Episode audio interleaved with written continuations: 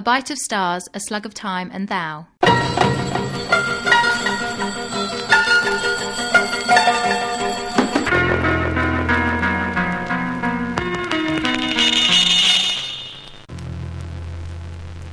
And came down in Paris, where we raced along the Rue de Medici with Beau and Lou and Muse inside the fence, Kelly and me outside, making faces through the bars, making noise, making the Luxembourg Gardens roar at two in the morning, then climbed out and down to the square in front of Saint Sulpice, where Beau tried to knock me into the fountain, at which point Kelly noticed what was going on around us, got an ash can cover, and ran into the pissoir, banging the walls. Five guys scooted out.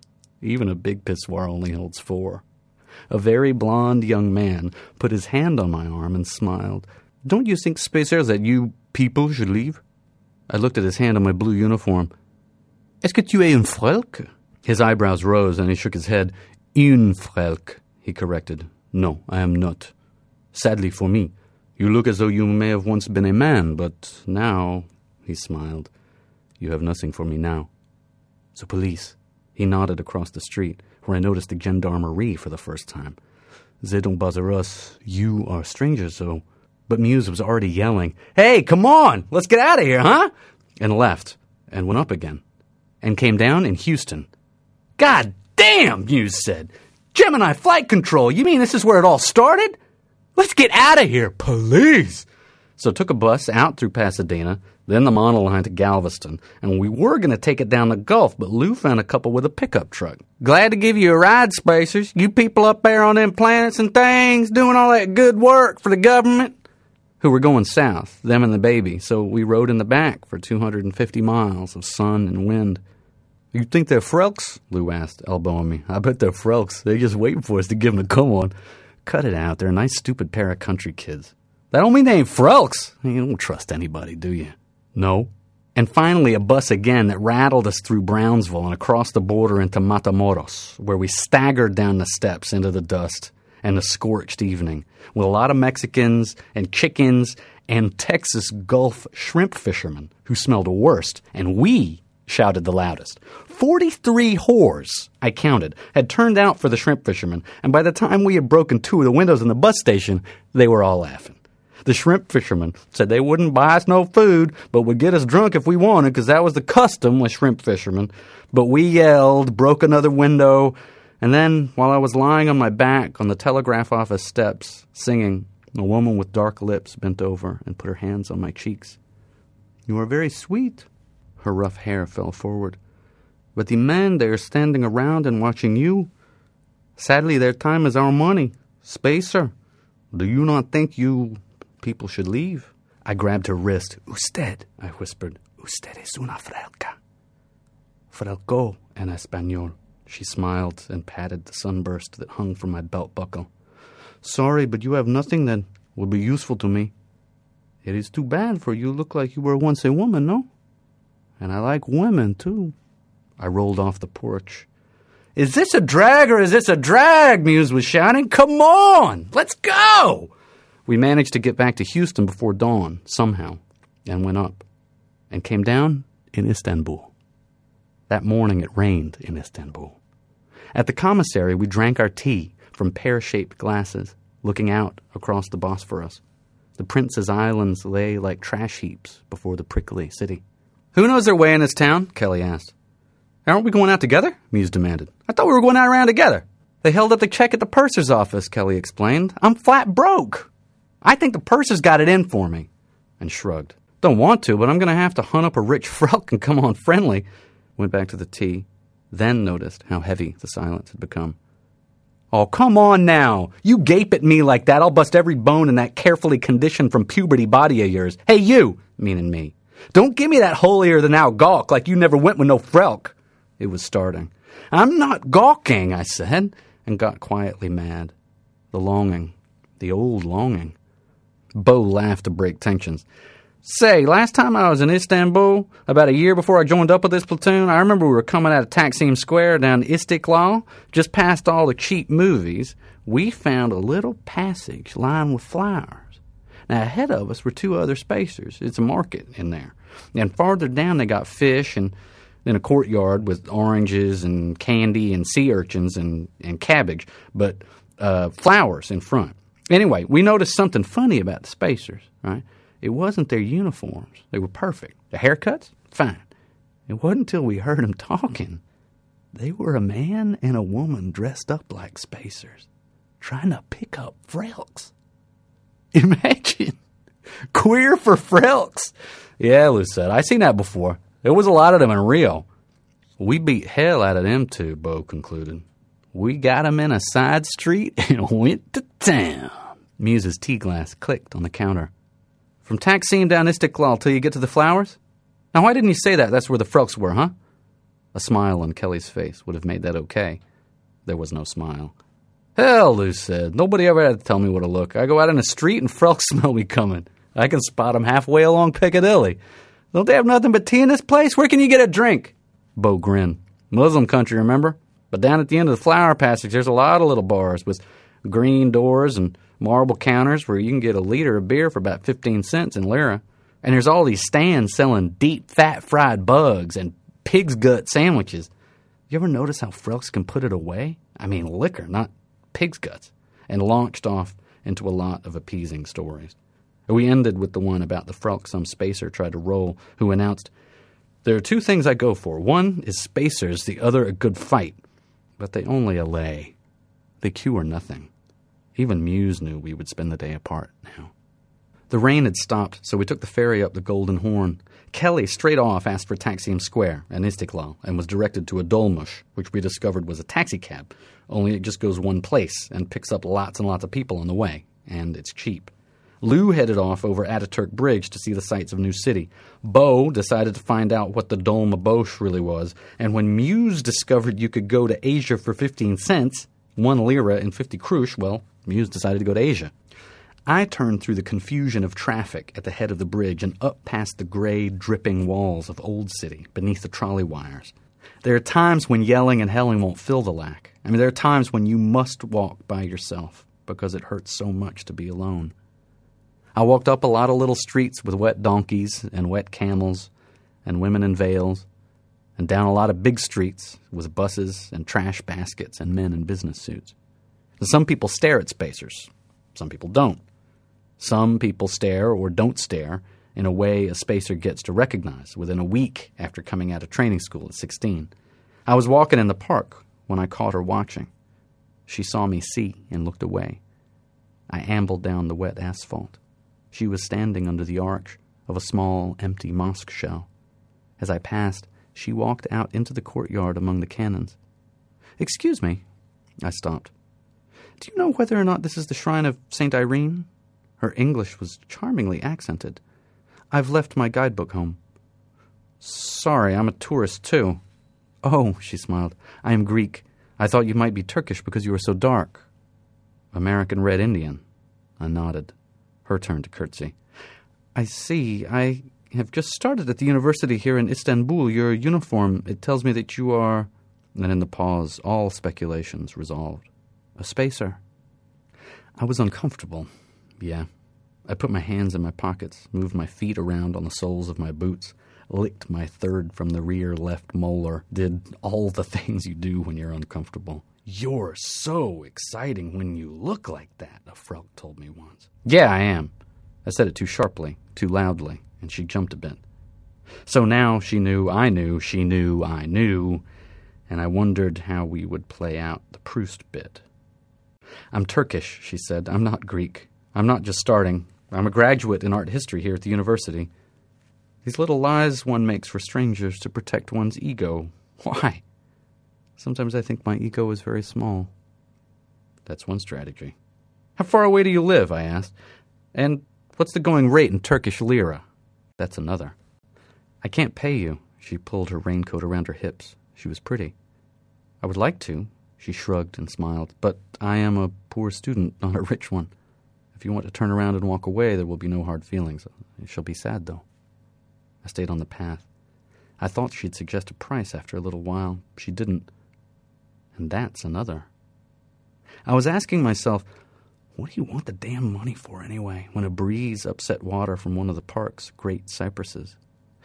I think the whole business is sad, She wiped drops from her face. There had been a break in her voice, and for a moment I looked too closely at the water streaks. I think it's sad that they have to alter you to make you a spacer. If they hadn't, then we... If spacers had never been, then we could not be the way we are. Did you start out male or female? Another shower. I was looking at the ground, and droplets went down my collar. Male, I said. It doesn't matter. How old are you? Twenty-three? Twenty-four? Twenty-three, I lied. It's a reflex. It's twenty-five, but the younger they think you are, the more they pay you. But I didn't want her damn money. I guessed right then, she nodded. Most of us are experts on spacers. Did you find that? I suppose we have to be. She looked at me with wide black eyes. At the end of the stair, she blinked rapidly. You would have been a fine man, but now you are a spacer.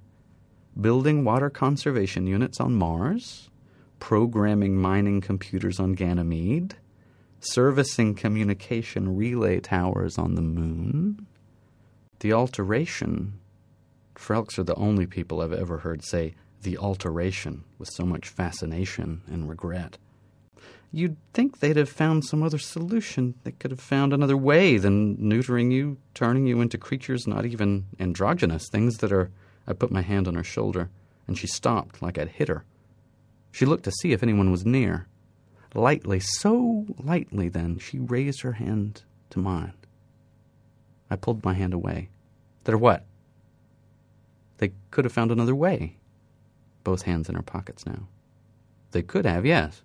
Up beyond the ionosphere, baby. There's too much radiation for those precious gonads to work right anywhere. You might want to do something that would keep you there over twenty-four hours, like the moon or Mars or the satellites of Jupiter. They could have made protective shields. They could have done more research into biological adjustment. Population explosion time, I said. No, they were hunting for any excuse to cut down kids back then, especially deformed ones. Ah, yes, she nodded. We're still fighting our way up from the neo-Puritan reaction to the sex freedom of the twentieth century. It was a fine solution. I grinned and hung my hand over my crotch. I'm happy with it. I've never known why that's so much more obscene when a spacer does it. Stop it, she snapped, moving away. What's the matter? Stop it, she repeated. Don't do that. You're a child. But they choose us from children whose sexual responses are hopelessly retarded at puberty. And your childish, violent substitutes for love? I suppose that's one of the things that's attractive. Yes, I know you're a child. Yeah? What about Frelks? She thought for a while. I think they're the sexually retarded ones they miss. Perhaps it was the right solution. You really don't regret you have no sex? We've got you, I said. Yes. She looked down. I glanced to see the expression she was hiding. It was a smile. You have your glorious... soaring life, and you have us. Her face came up. She glowed. You spin in the sky. The world spins under you. You step from land to land while we... She turned her head right, left, and her black hair curled and uncurled on the shoulder of her coat. We have our dull, circled lives bound in gravity, worshipping you. She looked back at me. Perverted, yes? In love with a bunch of corpses in free fall? She suddenly hunched her shoulders. I don't like having a free fall sexual displacement complex. Yeah, that always sounded like too much to say. She looked away. I don't like being a Frelk. Better? I wouldn't like it either. Be something else. You don't choose your perversions. You have no perversions at all. You're free of the whole business. I love you for that, spacer. My love starts with the fear of love. Isn't that beautiful? A pervert substitutes something unattainable for normal love, the homosexual a mirror, the fetishist a shoe or a watch or a girdle. Those with free-fall sexualis Frelks. Frelks substitute, she looked at me sharply again, loose swinging meat. That doesn't offend me. I wanted it to. Why? You don't have desires. You wouldn't understand. Go on. I want you because you can't want me. That's the pleasure. If someone really had a sexual reaction to us, we'd be scared away. I wonder how many people there were before there were you, waiting for your creation. We're necrophiles. I'm sure grave robbing has fallen off since you started going up, but you don't understand. She paused. If you did, then I wouldn't be scuffing leaves now and trying to think from whom I could borrow sixty lira. She stepped over the knuckles of a root that had cracked the pavement, and that, incidentally, is the going rate in Istanbul. I calculated. Things still get cheaper as you go east. You know, and she let her raincoat fall open, you're different from the others. At least you want to know.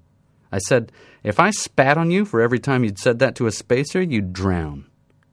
Go back to the moon, loose meat. She closed her eyes. Swing on up to Mars. There's satellites around Jupiter where you might do some good. Go up and come down in some other city. Where do you live? You want to come with me? Give me something, I said. Give me something. It doesn't have to be worth sixty lira. G- give me something you like. Anything of yours that means something to you. No. Why not? Because I don't want to give up part of that small ego. None of you frelks do. You really don't understand. I... just don't want to buy you. You have nothing to buy me with. You're a child, she said. I love you. We reached the gate of the park. She stopped, and we stood time enough for a breeze to rise and die in the grass. I, she offered tentatively, pointing without taking her hand from her coat pocket. I live right down there.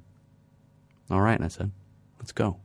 A gas main had once exploded along this street, she explained to me.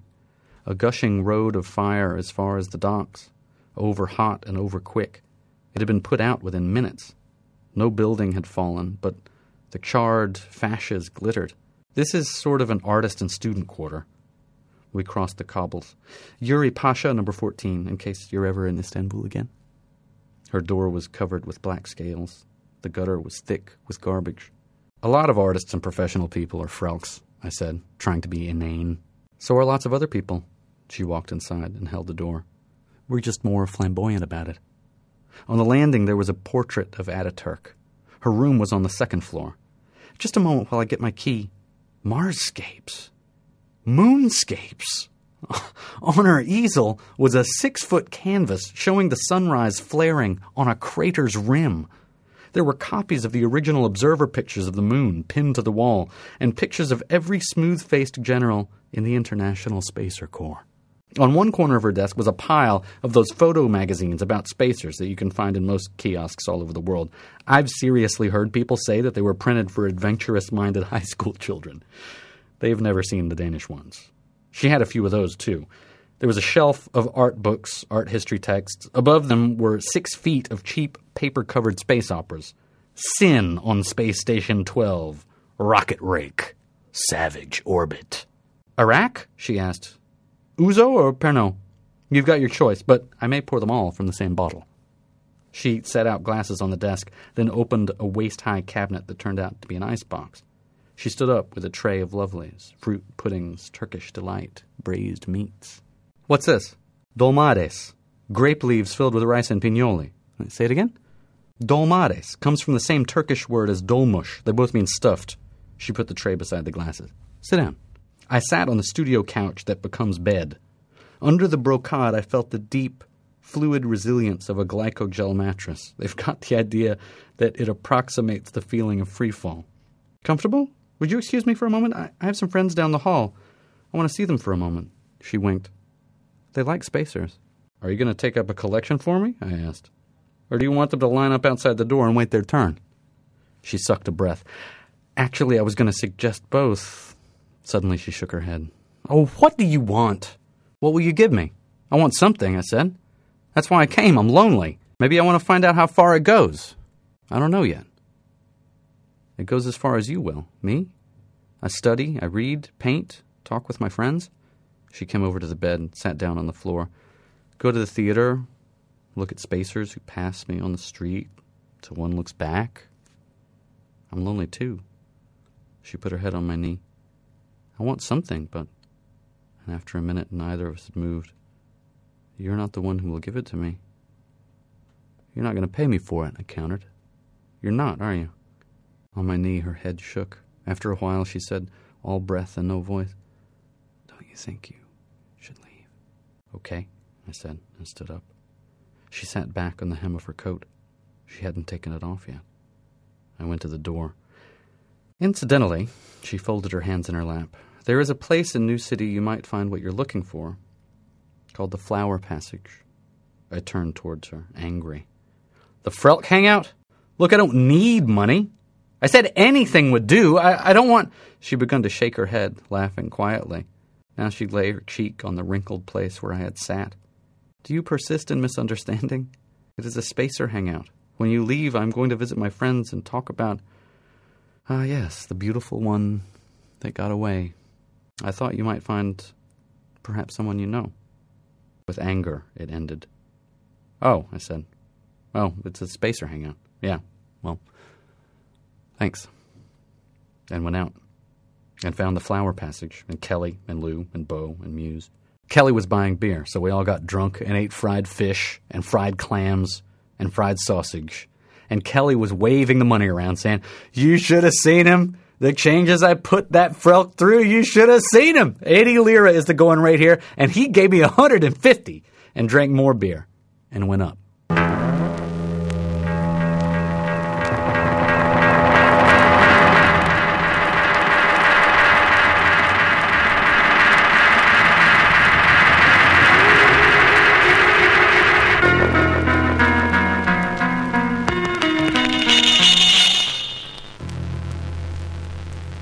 That was I and Gomorrah by Samuel R. Delany, written in nineteen sixty-six.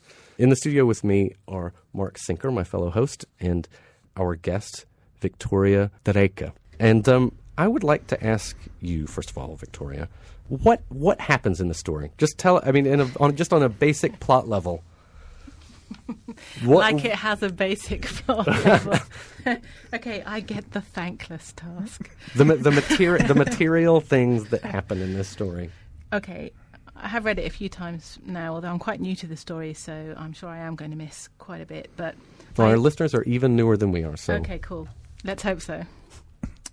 Spacers who seem to be a kind of interplanetary sex military with no gender come down in Paris, Mexico, Istanbul, and get up to hijinks in neighbourhoods of the night, break windows... Um, interestingly threaten the sort of economic position of prostitutes. Um, in Istanbul, one spacer meets uh, Frelk, who says she's Greek but turns out to be Turkish. Yes. Who does not pay the spacer for its services but kind of philosophizes instead. Uh, they talk about perversion, desire, um, their relative sexualities. She takes the spacer home. Um, and she has porn on her bookcase. uh, she offers tasty treats, but the spacer wants something else. Neither of them know what. Um, the story ends with the spacer rejoining his platoon um, chums for too much beer and going yeah. up. Yeah, yeah. So, Mark, can you tell us a little bit about Samuel R. Delany and who he was and um, just a little bit about Uh, the story, where it appeared, when it appeared. Sure, uh, who he is as well. I yeah. mean, he's still, he's sixty-six, very active still as a writer and critic. Yes. Excuse me, Samuel R. Delany. um, he's actually the only writer of the people we've done stories so far that I've met and interviewed. So um, he was uh, twenty-five when he wrote this. Mm-hmm. He just pretty much arrived... in a fairly stellar kind of way, as part of a new generation of writers, science fiction writers. His first success was a novel, which is really, really unusual because most writers started writing pulp short, short stories in short story magazines when he went straight for a big pulp novel, and mm-hmm. it was successful. Um, age twenty. He was kind of a child prodigy. Um... Quite apart from anything else, although this wasn't known to his writers at the time, he was black and gay, which are two qualities which are, are not common, or certainly weren't common among science fiction writers and probably readers uh, in the fifties and sixties. And this story, which I think was probably a breakthrough story for him, in a quite a specific way, was chosen as the concluding story in Harlan Ellison's uh, collection Dangerous Visions, which was, uh, again, a kind of breakthrough project. Mm-hmm. I think, I'm not sure about this, but I think most of the stories in it were actually first published in the collection. I might be wrong. Some of them might have been collected from elsewhere. Um, but they were considered, they were aimed at, at um, sort of taboo-busting, uh, oh, I don't know what the noun would be to that sentence.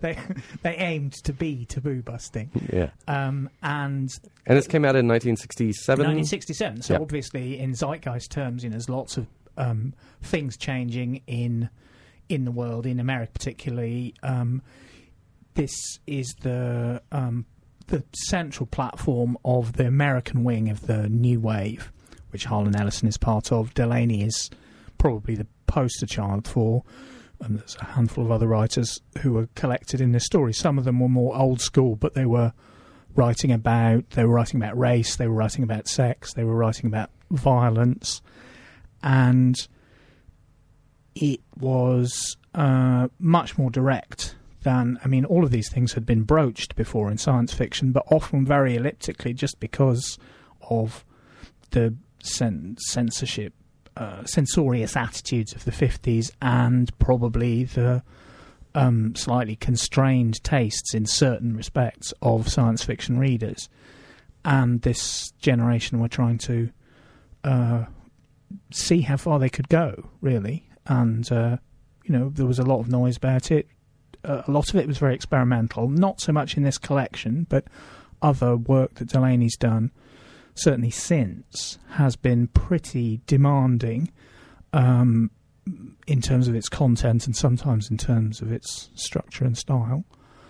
Um, I, I said it was a breakthrough thing for him. I think it's... Yeah, in in, in, in what I respect? Think, I think just essentially the level because of fame he was, that he got? Or? I think... Yes, partly. I mean, mm-hmm. it, it won a Nebula. This and another story in the same year won Nebula, which meant that he'd arrived at a certain sort of award-winning level of acceptance, which is very fast and very young. His uh, his writing style was considered very um, well. It is this it, very dazzling, sort of brilliant style that he was totally in command of. The language he was using in a way which.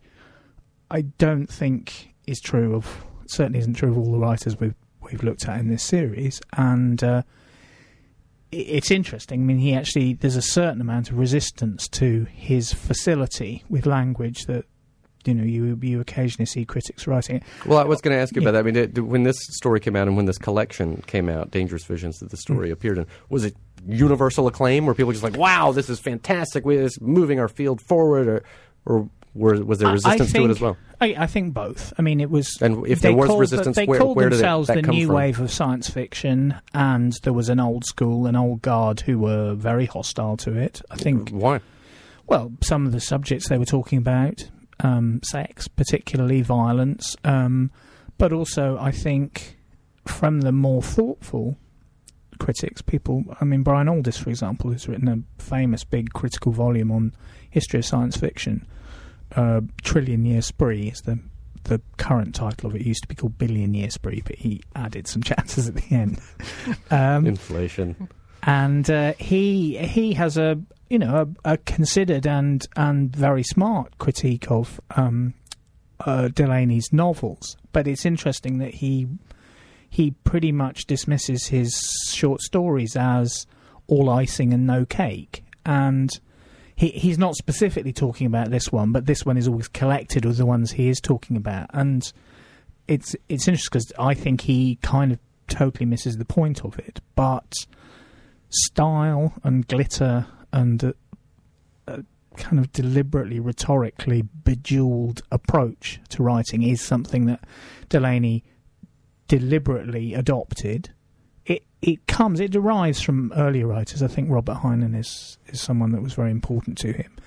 But it's intensified and very focused. There was something I found when uh, reading this story that I thought it was um, it was difficult, and I felt it didn't. This story didn't quite work as well as a radio piece as some of the other stories that we've done. And I'm interested in what you guys think about why that might be. Um, personally, I think that it's partly because of this of the style that he uses, where he he'll make these sort of ellipses with the way that he writes, where he'll say, um, that was one strategy, and then he'll he'll go mm. for a paragraph, and he'll say, and that was another. On the page, that's easy to pick up the way that those things link together, but on the radio, you just hear one word at a time, and it can be very hard to sort of cast your mind back to the thing that that. is connecting it, that it's referring to, that was a good thirty seconds ago. Yeah, and um, it's the shifting of first person, third person, direct dialogue, isn't it? Uh-huh. And then suddenly you're in someone's head saying, there's a strategy. You know, so it, uh-huh. it is very true. I thought you did a very good job of it. The thing that struck me about your reading is that it was really different to the way I'd read it silently first to myself. So h- how did you think of it when you were reading it to yourself? What, what was the difference? It's really interesting that Mark mentioned Aldiss, because I read it like I first read Super Toys Last All Summer Long, which is as a very melancholic piece.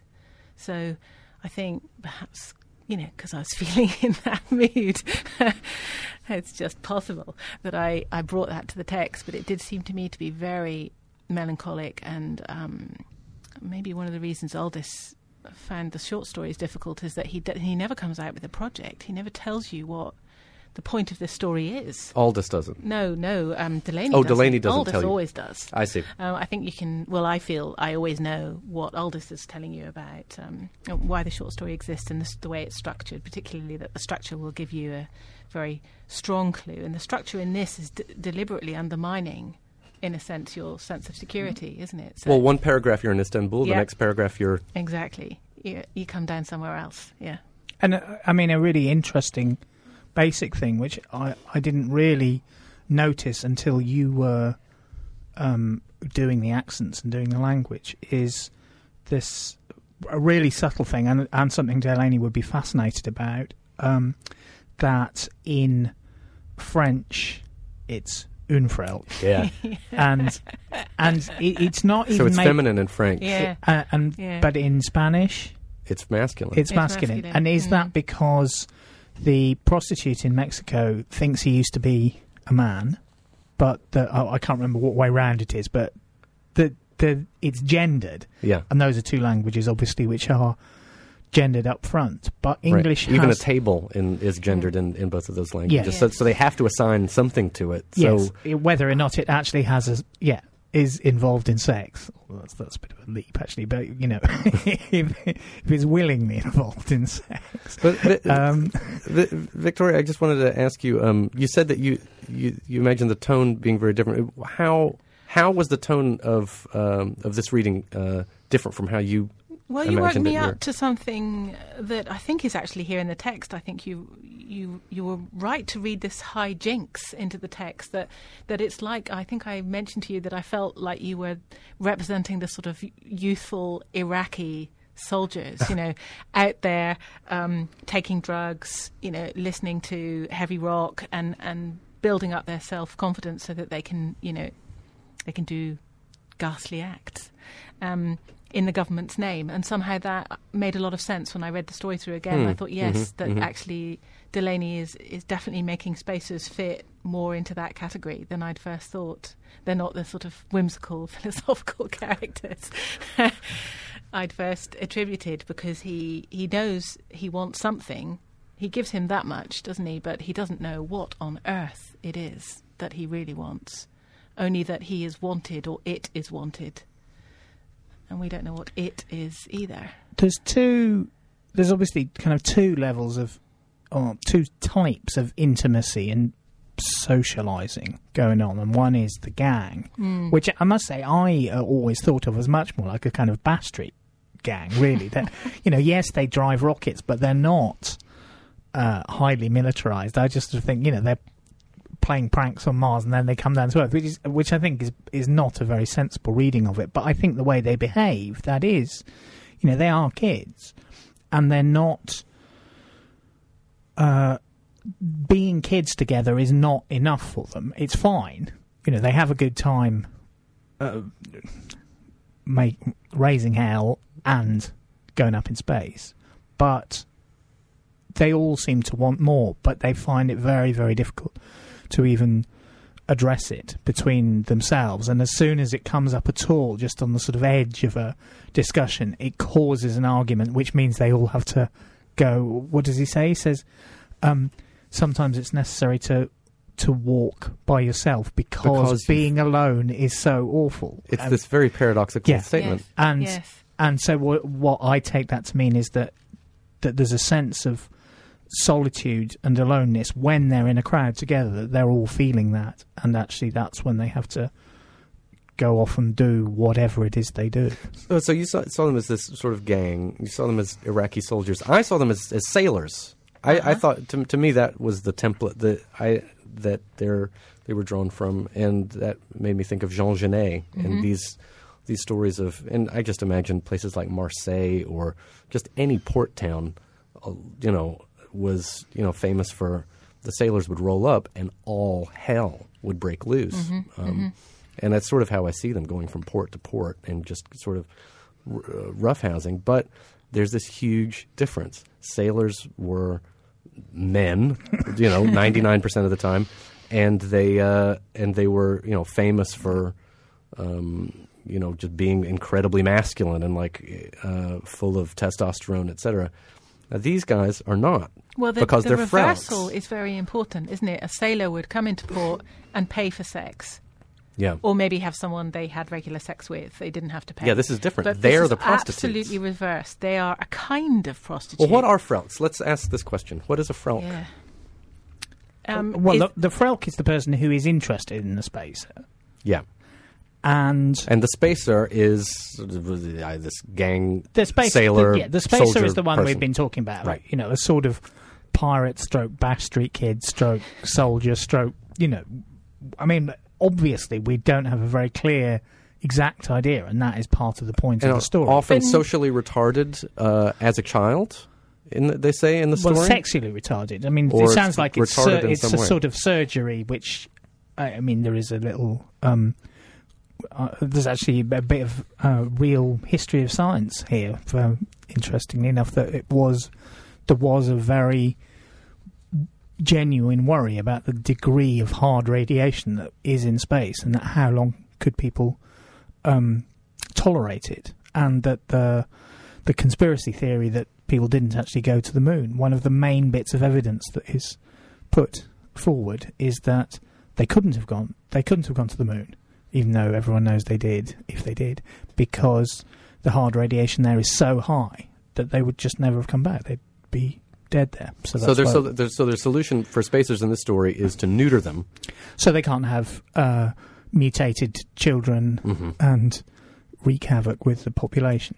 And then there are frelks who are um, sort of treat the spacers like pop stars. Yeah. They have posters of them on their on their walls. They they're, yes, worship them. They're, they're spacer groupies.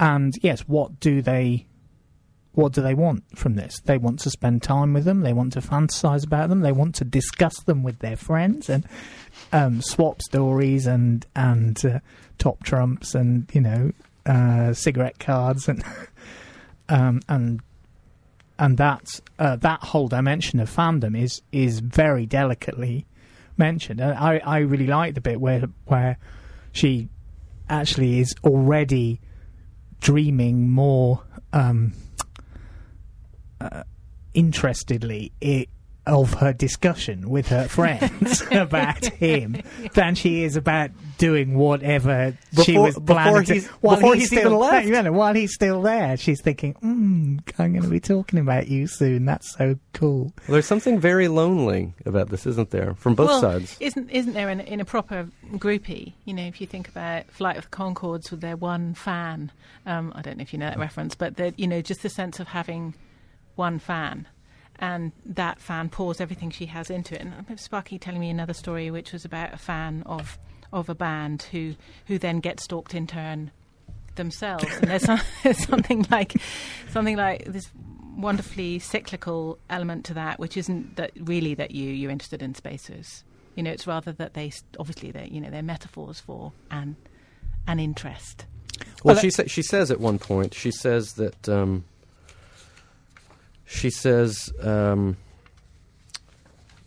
she says that uh, she that he can't give her what she really wants. Mm. She also says this. Um, her face came up. She glowed. You spin in the sky. The world spins under you. And you step from land to land while we... We have our dull, circled lives, mm-hmm. bound in gravity, worshipping you, mm-hmm.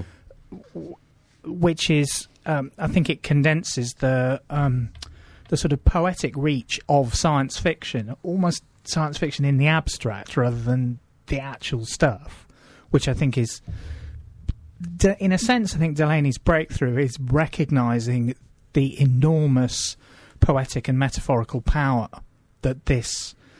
Um, slightly sort of junior cousin of literature had impacted in it. And I mean, lots of writers previously had recognised it on a practical level and had been operating with it, but that I think he was someone, he is someone who had the, the right kind of gift and sensibility to step back and just go, whoa, there is so much here.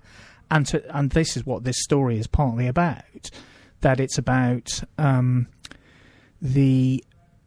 enormous uh, romantic pull of the idea of space, actually at the moment when real, actual, rather workaday astronauts are sort of togging up in not very interesting clothes and going up in space and not being that interesting.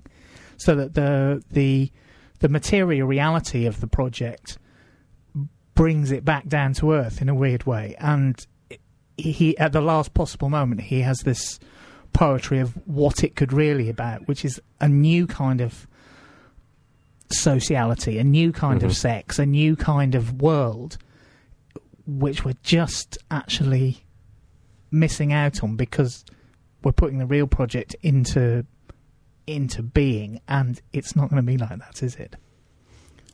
Can I ask you guys about the title of this story? It's called I... A Y E, and Gomorrah. Now, the story of Sodom has been told a number of times in other places. Who's told the story? Well, first of all, what is the story of Sodom and Gomorrah? Can somebody run that? Well, I think they are pretty much totally linked to each other. Mm. There were two cities right next to each other, mm. and um, all sorts of bad things got up, people got up to in them, so God decided to destroy them. But and you find it both in Christian and Islam traditions. Mm-hmm. But the, we know the story because there was one family who, um, you know, lived a righteous life as God saw it. So he let them escape and destroyed the cities behind them. Um, and the the guy who escaped was called Lot, and his wife looked back longingly at the city and got turned into a pillar of salt, and et cetera. Right. Um, but it's true that you don't get much on Gomorrah. You know, no, because they any, lived anything, in Lot lived in Sodom, not Gomorrah. But mm. no, it's we it, all know what Sodomites do, but what yeah. do, what what do Gomorrahans do? Yeah, exactly. I really want to know the answer to that question because it might get us a bit closer to what this perversion is that they talk about in the story. You know, she freely admits the frelk, which I think it might be a word like freak mm-hmm. in a different reading. She freely admits that she's perverted, and there are lots of references to. If any of our listeners out there know what Gomorrahans do, there's a yeah, they could let us know at the beginning of the collection, which I have this story in, which weirdly enough isn't Dangerous Visions because my version of Dangerous Visions doesn't have this story in for some strange reason. Um, but in uh, the collection of Delany um, stories, there's a complete poem which I assume is by him, uh, which goes, "I there was destruction, my God, my God, and burning and death and the sounds of death and burning." Was Sodom destroyed? I, and Gomorrah. To six, six miles around it, the rivers beneath it boiled in the street. The mountain vomited rock in the orchards, and no one now may live upon the place. Oh, my city, what city can I found? Where now must I go to make a home? No, that, sorry, that poem is in... It's, it's the epigraph to the whole collection of short stories. Oh, I see. But I don't know if it was... part of the story as it was in Dangerous Visions because I don't have it in Dangerous Visions, and I don't know who wrote it, although I assume Delany did. Mm-hmm, mm-hmm. Um, but I think, I mean, it's for him, Gomorrah is the the destruction of Gomorrah, whatever they got up to, is the pretext for going out and making a home. And I mean, I think the thing, one of the things which uh, we should, you know, make a um, quite a strong point about in terms of Delany's own life, is that not only was he gay, but he was um, very, very actively gay at a point in New York history where it still wasn't, you know, legal or accepted or anything.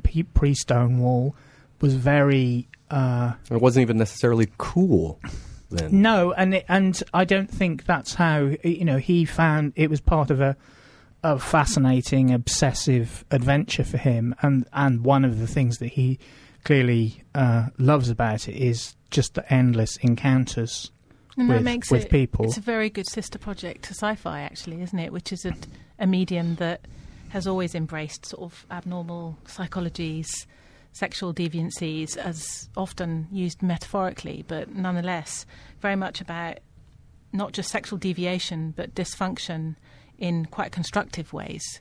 So there's a paradox in the way she describes herself as perverted, which I find really interesting because she's not, in a sense. Neither of them are. They're just part of their society.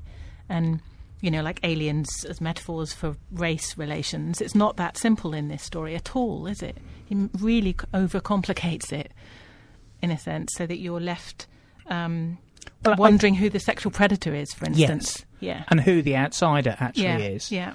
And, uh, and I think it's very, very delicately balanced in that sense that you cannot um you can't work out who you identify with, and uh, and I mean the, the the assumption is that there must be a predator, because as soon as a sort of economic mm.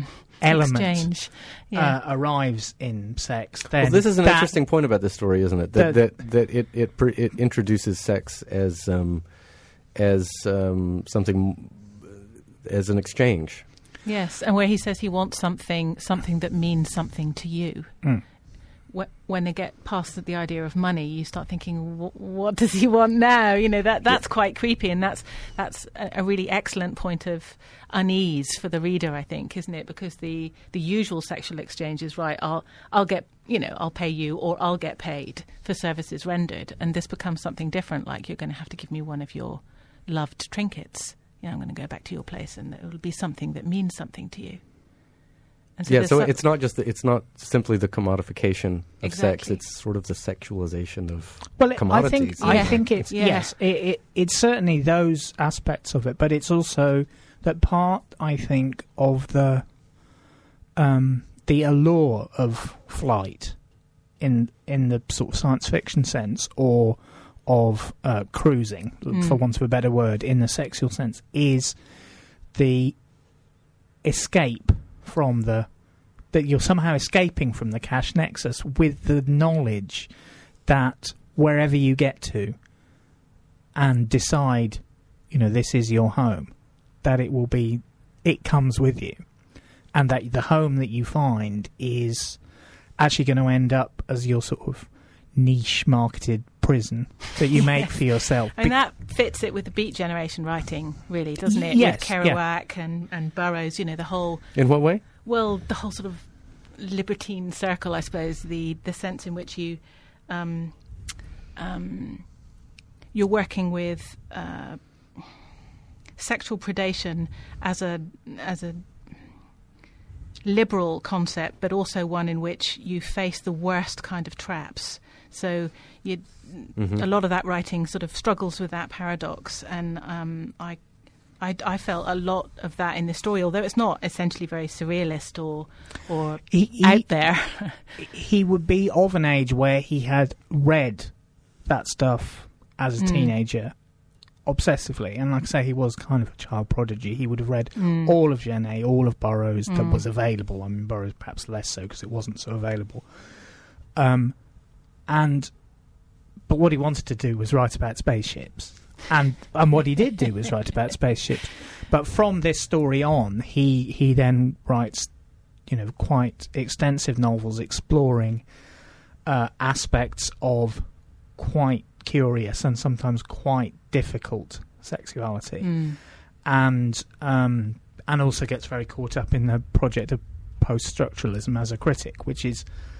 You know, um, something which is alienating for many readers yes. for completely another reason, not because, yikes, this is sex I don't want to even think about, but this is, you know, hard to read, think about, and maybe not very elegant kind of language. I, I think he is always an elegant writer, but he is he is writing about concepts that people are quite often quite allergic to um, as a critic. And uh, yes, I think that he actually flowered as a writer just at the point where the Beatnik project was coming was being subsumed in the general turmoil of the sixties and turned very much into something that was being nostalgized rather than... Yeah, yeah. But I remember Kerouac describing the genre and saying it's a synthesis of the beaten down and the beatific or beatific. And that is, a, in a sense, the same kind of synthesis that comes through the short story, isn't it? That there's no straight answer. It is, it is this beautiful poetry of being somebody who's in free fall. And yet that's someone else's displacement con complex. Mm. Mm. They're, they're all his heroes, or the central figures, certainly up to this point, to round about now, are all sort of poets who are also pirates, who are, you know, in gangs, roving gangs. uh, it, uh, young, beautiful... Um, I think Eli was on there with the Genet, actually. Yeah, yeah. yes. yeah. yeah. But written from... They're not... Because in Genet, they're not usually the the centre that you identify. It's written from inside them very often. I mean, Delany was that. He was the he was the character that Genet would write about. Except he was super smart, quite scientific in in his sort of um, processing of things. You know, mathematicians. Delany, so, Delany yeah. was, yeah, and uh, is and he's still alive. He's and still alive and healthy after. An entire lifetime of uh, sexual... Uh, of hijinks, yes. sexual hijinks. Well, what, what, good for him. Uh, Fantastic. Some, something I... Re I mean, you, you said that he... Oh, yes, he's a very... And, you know, I'm, I have to say he is a totally a charming man and someone is a delight to interview, so... He, I mean, yeah, I like what, what you said about how... If I'm... Did I hear you right when you say that he's he writes sort of from the, the inside of his characters... I think that I think the thing this story, but but other stories as well. The the uh, the character is only dimly aware of the potency of their own attractiveness. They don't really get what it is about them. You know, they know they can do this stuff. Uh, I, in Nova, for example, the. I can't even remember the name of the hero, but I I think he's a he's a fantastic musician. Nova's one of uh, Delany's one novels. Of the novels from around this sort of time, mm-hmm. but is also, you know, a sort of space pirate, poet, drifter, et cetera. And I think the the sense of loss and puzzlement is written from within, that that he had sort of arrived and was this fantastically dazzling and, you know, physically gorgeous. Young black man, incredibly desirable, but that his project was somehow at odds with the project all, all of his reader fans, the editors of the magazines. Yes, show Eli that picture of him on, on your book. When he says he is yes, drop dead gorgeous. Oh, yes. Obviously, yeah. There's nothing that is. Um, All I've seen these pictures of him was his enormous white beard. beard. Yeah, yeah, well, that's now. That's now on Wikipedia. I recommend everyone go way back. Good God, um, people. And look at him. What date would that be? Uh, that's from the very early sixties. Right. Boy, that's yeah. that's almost uh, illegal there. The, the Isn't it though? That it's the cut. What what we're it's, looking uh, just, at and what we're teasing you with. Yes, we're, we're listeners. I'm looking at the the cover here of uh, The Motion of Light and Water: East Village Sex and Science Fiction Writing, nineteen sixty to nineteen sixty-five, and it's got a beautiful black and white picture of. I mean, this is the young Samuel R. Delany yeah. uh, holding an acoustic guitar and looking right at you yeah. like a like a fashion shoot. I mean, he's really it's and the guitar is only hiding, you know, in yes. in a naturist camp, hiding the important parts. You can't see that there's anything but the guitar there, really. Yeah, and uh, he's a stunner. Yeah, he is. Yeah, yeah. and and but it, it, and that helped me because I I didn't an interesting thing about this is that I didn't really think of him as Gorgeous, the central character. No, me neither. And, and I found it quite difficult when she was doing stuff like resting her head on on the couch where his bum had been. Yes. I'm thinking, um, why? Why would you do that? And it helped a great deal to see how gorgeous he was. And then it reminded me, of course, of that whole business of, you know, the just the gorgeous other, you know, the sense of celebrity and uh, our chosen one. Yeah, I really got the sense in the story that he's someone, the the character isn't someone who just doesn't, he doesn't know himself. No. And no. he... Um, he's like a child, as He's she like says. a child, as mm. she, as she mm. says, yeah. And, and he... And he um, he's full of bluster, and he's full of, you know, overconfidence in a way. Um, but it gets so emo, you know, when they're together, and when they, you know, he, he he doesn't. He has he has this sort of tough exterior where where he where he sort of talks about fighting and yelling and breaking windows mm. and stuff like mm. that. But then when he gets in the room with them, he's not a tough guy. With with her, he's not a tough guy at all. Well, surely this is true of all sailors and soldiers and pirates. That when they find the, you know, the one, then suddenly they're just a little child. Yeah, the the one, the one, the one, the one who happened to look back on the street. Nonsense! It's because he goes into her space. I mean, I think that's well written in the sense they right in. He the first line is Marscapes, moonscapes. And on her easel is stuff she's painting, you know, the stuff he's seeing, no doubt, or it's seeing on um, on these journeys. And he's d- he's disgusted by it, but flattered by it, it at the same yeah, time. Yeah, it's really bizarre, isn't it? Which I suppose, again, that would, if you were that pop star and found yourself in your stalker's flat, you would have precisely those feelings. Be very torn. But I think, yeah, I mean, the thing that he's looking for is maybe the explanation of himself. And what it is about him. Isn't that what Did everyone's he... looking for when they yeah, try to... This bloody story doesn't tell you either, does it? Because you, you're sort of thinking, so if they do it, you know, you, it does intrigue you, obviously, because you are wondering if they what, if they haven't got bits, what bits, what, what, what non-bits will they rub together? And because he never specifies, it's, no. we're all less sexually frustrated. Well, um, thank you, uh, Victoria Dereka and Mark thank Sinker. You. Uh, that is all the time we have. Uh, I'm Elisha Sessions, and this has been A Bite of Stars, A Slug of Time, and Thou.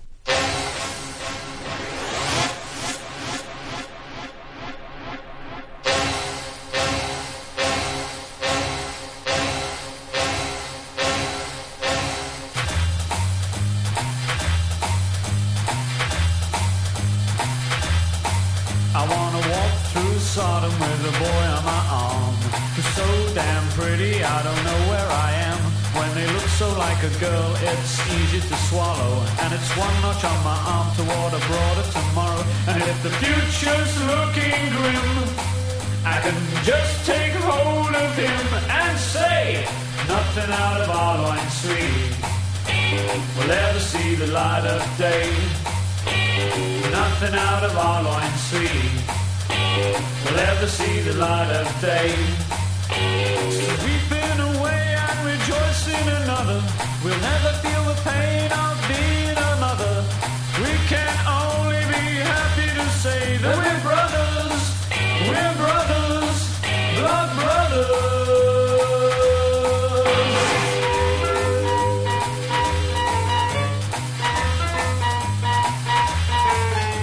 A bit like Charlie beat up to a battering ram, so please someone tell him what I want and who I am. When they look so like a girl, it's easy to swallow, and it's one notch on my arm toward a broader tomorrow. And if the future's looking grim, I can just take hold of him and say, nothing out of our loins three will ever see the light of day. Nothing out of our loins three we'll ever see the light of day. So weeping away and rejoicing another, we'll never feel the pain of being a mother. We can only be happy to say that we're brothers, blood brothers, blood brothers.